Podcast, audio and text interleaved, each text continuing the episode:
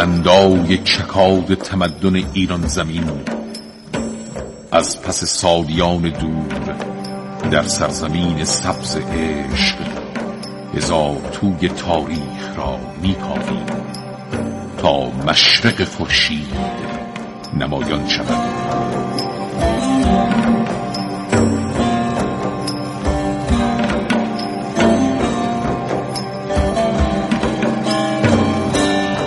ایران در گذر زمان.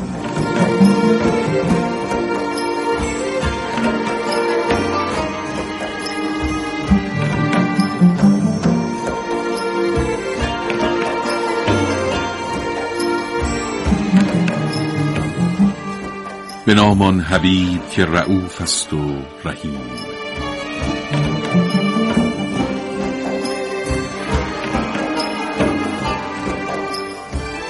سلام به ایران زمین پهنه شبوهای معطر و سلام به شما ایرانیان که دلهایتان با تراوت است و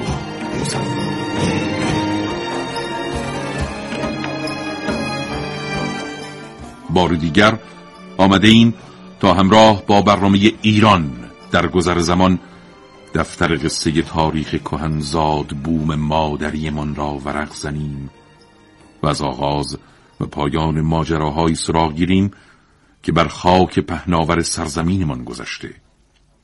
در گفتار پیشین حدیث تاریخ پرماجرای ایران زمین را تا آنجا گفتیم که نرسی ششمین فرماندوای ساسانی برای باز پسگیری حرم سرای شاهانه خود از رومی ها که در حدود سال 298 میلادی به دست آنان افتاده بود مجبور شد عهدنامه ننگین نصیبین را امضا کند. عهدنامه ای که بر اساس آن روم امتیازات و عراضی بسیاری را از ایران گرفت. پس از این نرسی هرگز نتوانست از شدت اندوه و قصه زندگی آرامی بیابد و حتی دیگر قادر به مملکت داری نیز نبود. برای همین حکومت را به پسرش هرمز دوم واگذار کرد. و در انزوای کامل به سال 302 میلادی درگذشت. حال ادامه ماجرا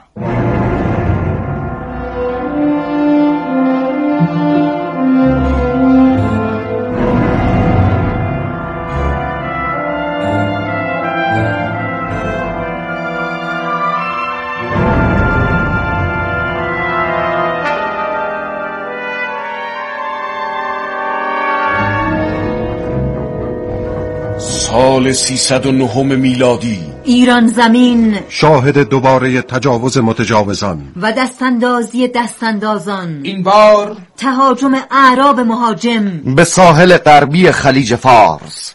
سرزمینی به نام احسا یا بهرمان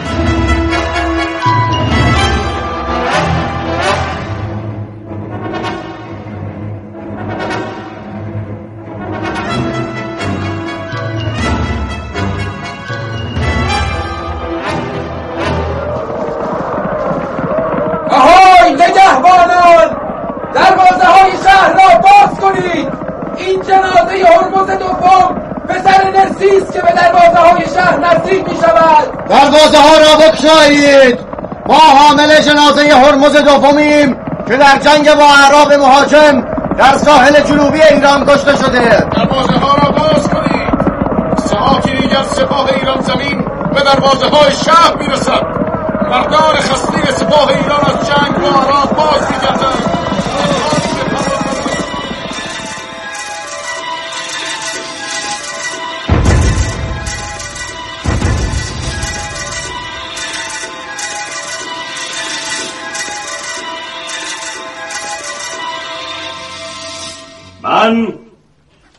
آذرنرسی فرزند هرمز دوم.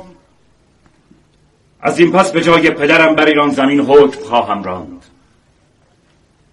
پدرم هرمز دوم فرزند نرسی پادشاه لایقی بود که همه شما او را به نیکخواهی می‌شناسید او جانش را در راه حفظ مرزهای سواحل جنوب ایران زمین از دست داد و من اکنون در جمع شما بزرگان و نجیب زادگان ایرانی سوگند یاد می کنم که انتقام خون او را از دشمنانش خواهم ستاند.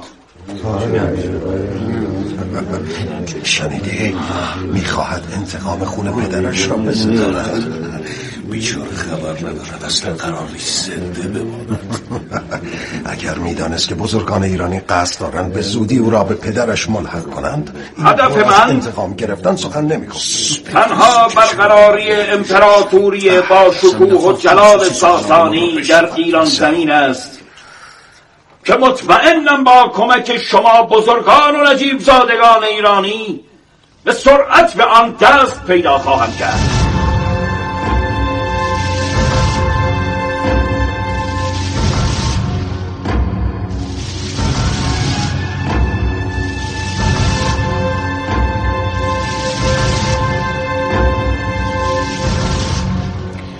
اکنون چند روز از ماجرای بر تخت نشستن آزرنرسی فرزند هرمز دوم بر تخت سلطنت میگذشت و او هر صبح بیش از روز قبل به آینده پرشکوه فرمانروایی خیش میاندیشید. آزرنرسی که به کمک و همراهی بزرگان ایرانی بسیار دلبسته بود. بدون آنکه خبر داشته باشد آنان با وی بنای درویی و نیرنگ گذاشتند هر روز جلسات مهمی ترتیب می‌داد تا بدین ترتیب رضایت آنان را جلب کند و بتواند زودتر به اهداف خود برای ایجاد یک فرمان روایی مقتدر برسد.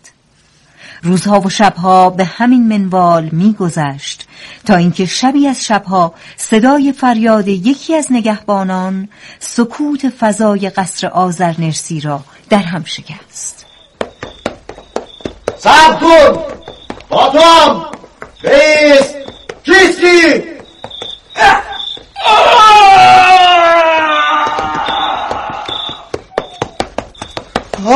آزرنرسی را کشتند. فرمان روای ایران زمین را به قتل رساندند.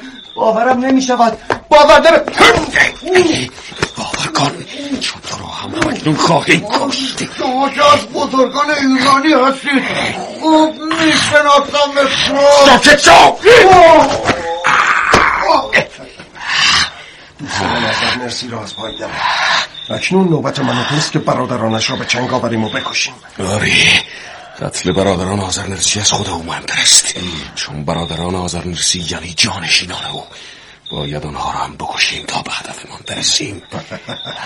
درست است. ما بزرگان ایرانی به تختی بی فرمان روان نیاز داریم تا بتوانیم از این پس به راحتی بر ایران فرمان برانیم بدون آن که پادشاه مزاحم ما باشد.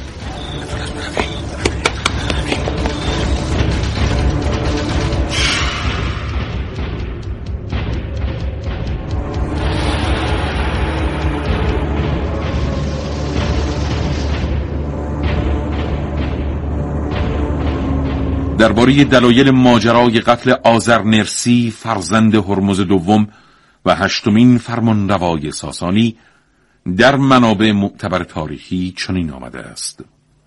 بزرگان ایرانیان زمان که پس از شکست نرسی ششمین فرمانروای ساسانی در برابر روم و امضای عهدنامه ننگین نصیبین به دست وی توانسته بودند به تدریج امکان مداخله مستقیم در امور کشورداری را پیدا کنند. بران شدند آذر نرسی را به قتل برسانند تا بتوانند مستقیما بر ایران فرمان روایی کنند. آنان پس از کشتن آذر نرسی در صدد برآمدند. برادران وی یعنی پسران دیگر هرمز دوم را که ممکن بود پس از قتل آذر نرسی بر تخت سلطنت بنشینند از بین ببرند. چنین شد. که یکی از برادران آزرنرسی به دست بزرگان ایرانی آن روزگار کور شد و دیگری به زندان افتاد. این در حالی بود که مادر آزرنرسی یعنی همسر هرمز دوم درست در همین زمان فرزند پسر دیگری در شکم داشت که بزرگان ایرانی قادر نبودند او را از بین ببرند. به شهادت تاریخ همین فرزند پسر بعدها نقشه بزرگان ایرانی را برای در دست داشتن کامل قدرت نقش بر آب کرد.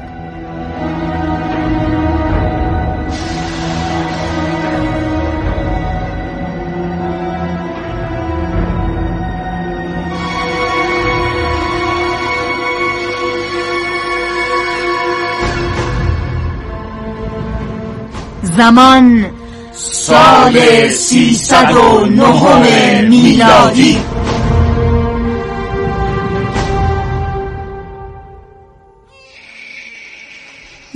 بانوی من روی زیبای کودکتان را نگاه کنید. وقتی چنین پسر زیبایی در دامن دارید چرا باید اینقدر اشک بریزید؟ خواهش می‌کنم گریه نکنید بگذارید خودم اشکهایتان را پاک کنم. نمی‌توانم گریه نکنم. سرنوشت شوم من با به دنیا آمدن این فرزند تغییری نمی کند بخواهم به خاطر تولدش شادمانی کنم. بانوی من. اصلا چطور می‌توانم شادمان باشم؟ شوهرم هرمز دوم که در جنگ با عرب کشته شد. پسرم آذر نرسی که به دست بزرگان ایرانی بفرست پسر دیگرم را کور کردند. و دیگری هم از ترس بردن فرار کرده و به روم پناهنده شده. اما بانوی من این نوزاد فرق می کند خودتان خوب می دانید این پسر زیبا زمانی که در شکم شما بود پادشاه خوانده شد و اکنون هم که به دنیا آمده لقب فرمان روای ایران زمین را بر دوش می کشد گاری خوب می دانم بزرگان ایرانی پسر متولد نشده را پادشاه خواندند. چون کسی از اعضای خانواده ما را زنده نگذاشته بودند. مطمئنم اگر این پسرم هم در آن زمان سن و سال و قد و بالایی داشت او را به راحتی به قتل میرساندند. تا بتوانند با خیال آسوده بر ایران زمین حکم برانند. فکر می‌کنی نمیدارم نیت پلیدشان از پادشاه خواندن فرزندی که در شکم داشتم چه بود؟ تنها می‌دانستند که سالهای سال طول می‌کشد تا کودکم از فرمان روایی و کشورداری سر در بیاورد و موی دماغشان شود. برای همین نوزاده به دنیا نیامده را فرمان روای ایران زمین نامیدم با آنوی من از دردهای بسیارتان آگاهم و خوب می‌دانم سبب گریه هایتان چیست. اما این موهای سپیدم به من می‌گوید این کودک سرنوشت شما را تغییر خواهد داد. راستی نگفتید اسمش را چه گذاشته ای؟ شاپور. شاپور. شاپور. بزرگان ایرانی شاپورم را هم به قتل خواهند رساند. او را هم خواهند گفت. بانوی من آرام باش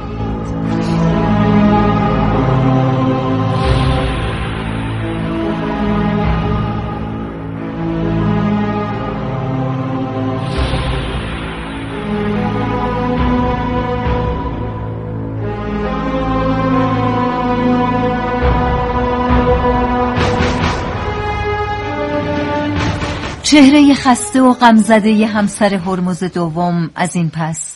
هر روز شاهد بزرگ شدن آخرین یادگار وی یعنی شاپور بود. قصر فرمان روایان ساسانی در این زمان چیزی جز سایه غم را نمی شناخت و تنها چیزی که در این روزگار باعث می شد گاه گاهی بر لبان غمزده همسر هرمز دوم لبخند نشیند کارهای عجیب شاپور کوچک بود که نشان از هوش و ذکاوت بسیار او داشت. بزرگان ایرانی نیز در این سالها روزهای بسیار خوش و خرمی را میگذراندند چرا که فرمانروای خورد سال ایران زمین کوچکترین مزاحمتی برایشان درست نمی‌کرد و آنان به راحتی می توانستند آنچه می‌خواهند انجام دهند. شاپور کوچک کم کم بزرگ می‌شد و فضای قصر فرمان روایان ساسانی با صدای خنده های کودکانه او هر روز شادتر و زنده تر می گشت. مادر شاپور روزها از صدای خنده های کودکانه و شیطنت های شیرین فرزند خورد سالش لحظه به لحظه بیشتر سرمست می‌شد اما شبها در سکوت قصر آرام و بی صدا از ترس میگریست چرا که هنوز خاطره تلخ قتل پسرش آذر نرسی کور شدن پسر دیگرش و فراری شدن سومین پسرش از دست بزرگان ایرانی را از یاد نبرده بود.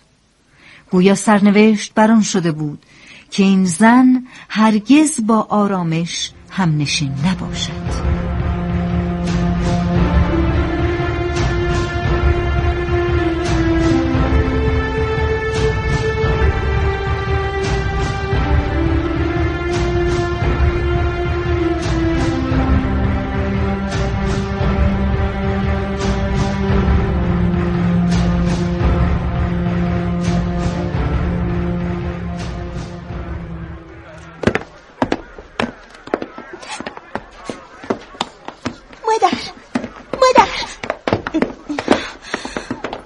بگو پسرم. چه چیز تو را اینطور آشفته و پریشان کرده؟ مادر این چه صدایی؟ پس ترسیده ای آره مادر. با این صدای ترسناک از خواب بیدار شدم. نترس پسرم. این صدا را من هر صبح میشنوم. اما اولین بار است که تو با شنیدن آن از خواب بیدار شده ای این نزدیکی ها پل چوبی بزرگی است که صبح زود مردمان بسیاری از روی آن رد می شوند برخی از این سوی آن به آن طرفش می روند و برخی دیگر از آن سوی پل به این سمت می آیند برای همین هم همه عجیبی به پا می شود که اگر کودک کوچکی چون تو با صدای آن بیدار شود. حتما می ترسد خب خب چرا یک پل چوبی دیگر درست نمی کنن تا اینطور صدای هم همه بلند نشود؟ منظورت چیست شاپو؟ مادر اگر یک پل چوبی دیگر نزدیک این پل بسازن ادهی که از آن سوی پل میآیند می‌توانند از روی آن عبور کنند و این فقط مخصوص رفت آمد ادهی می شود که از این طرف به آن سوی پل می روند. آن وقت جمعیت اینطور هم همه نمی کنند صدای گامهایشان بر روی پل به صدای ترسناک تبدیل نمی شود راست می‌گویی پسرم. چرا من تا به حال به این موضوع فکر نکرده بودم؟ تو تو واقعا باهوشی. و سخنان عجیب تو مرا حیرت زده می ولی این حرفها را جلوی هیچ کس نزن چرا مادر؟ چون میترسم میترسم تو را هم بکشند چه کسانی؟ بزرگان ایرانی و خیلی های دیگر نترس مادر چرا گریه می‌کنی؟ تو قول می‌دهم. وقتی بزرگ شدم همه آنها را بکشم. آفرین پسرم. آفرین. حالا بخواب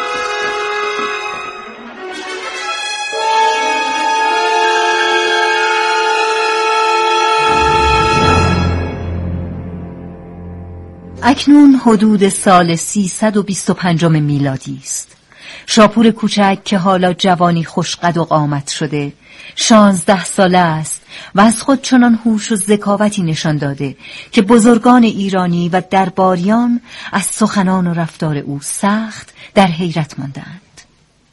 بزرگان ایرانی که روزگاری پیش از این شاپور را در شکم مادرش پادشاه خواندند اکنون دریافتند که دچار اشتباهی بزرگ شدند. زیرا با وجود شاپور دانا و لایق دیگر نمی توانند در امور مملکت دخالت کنند. افسوس بزرگان ایرانی در این زمان بر آنچه کرده بودند ثمری نداشت. چرا که سال 325 میلادی به راستی سال پایان سلطه بزرگان و آغاز فرمانروایی واقعی شاپور دوم بود. در این میان مادر شاپور تنها کسی بود که از اتفاقات پیش آمده سخت خورسند و راضی می نمود چرا که سایه پسری تاجور و دانا بر سر بیپناهی سالیان بسیار او افتاده بود. اکنون مادر شاپور در قصر با شکوه فرمان ساسانی به روزهای گذشته میاندیشید.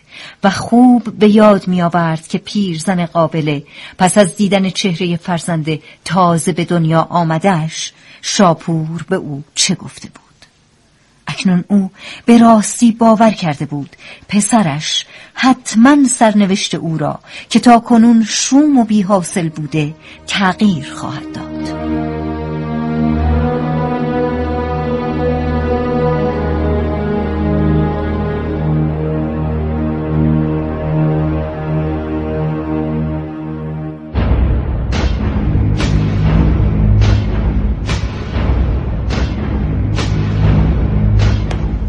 مادر. کجایی مادر؟ مادر. چه شده شاپور؟ برای چه اینطور فریاد می‌زنی؟ برای خداحافظی آمدم. مگر قرار است کجا بروی؟ دستور دادم لشکریان زبده ساسانی در چند کشتی بزرگ سوار شوند تا به سرزمین های عرب حمله کنی. اکنون وقت انتقام فرا رسیده مادر. وقت گرفتن انتقام خون پدرم هرمز دوم که او را کشتند و تو را بیپناه کردند. وقت گرفتن انتقام عشقهای ریخته تو رسیده مادر. شاپور فرزند عزیزتر از جانم. خوب میدانی که در این دنیای بزرگ جز تو هیچ کس را ندارم. میترسم که تو هم در اینجا نترس مادر. از هیچ چیز نترس. من شبها و روزهای بسیاری را با کینه قاتلان پدرم گذراندم. و اکنون این کینه به من قدرت عجیبی داده است. قدرتی که می‌توانم با آن هر کاری بکنم. گریه نکن مادر. مراقب خودت باش شاپور. یادت باشد تو تنها کسی هستی که من در این دنیای پهناور دارم.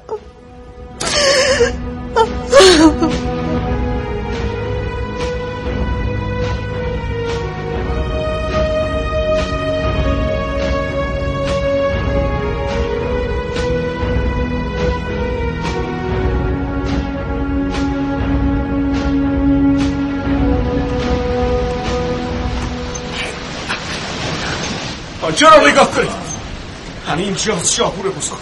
به منطقه زندگی اعراب نزدیک میشه. بیستی خوب گوش کنید. اینجا مردانی زندگی می‌کنند که سالهای پیش خون پدرم را ریختند و بر جنازهش با اسبان قوی هیکل تافتند. می‌خواهم هیچ کنم از آنان را زنده نگذارید. چشمه ها و چاه های آبشان را با خاک پر کنید. شامشان را به غارت ببرید. و اما اسیران برای اسیران این نبرد هم نقشه خوبی کشیدم. تا سرنوشتشان در عبرتی برای همه راهزنان و مهاجمان شوند شانه های مردان اسیر را سوراخ کنید و از آن تناب بگذرانید و سپس آنها را به بیگاری و بندگی بگیرید. شانه هایشان را سوراخ کنید؟ هاری سوراخ کنید. فهمیدید؟ شانه هایشان را سوراخ کنید.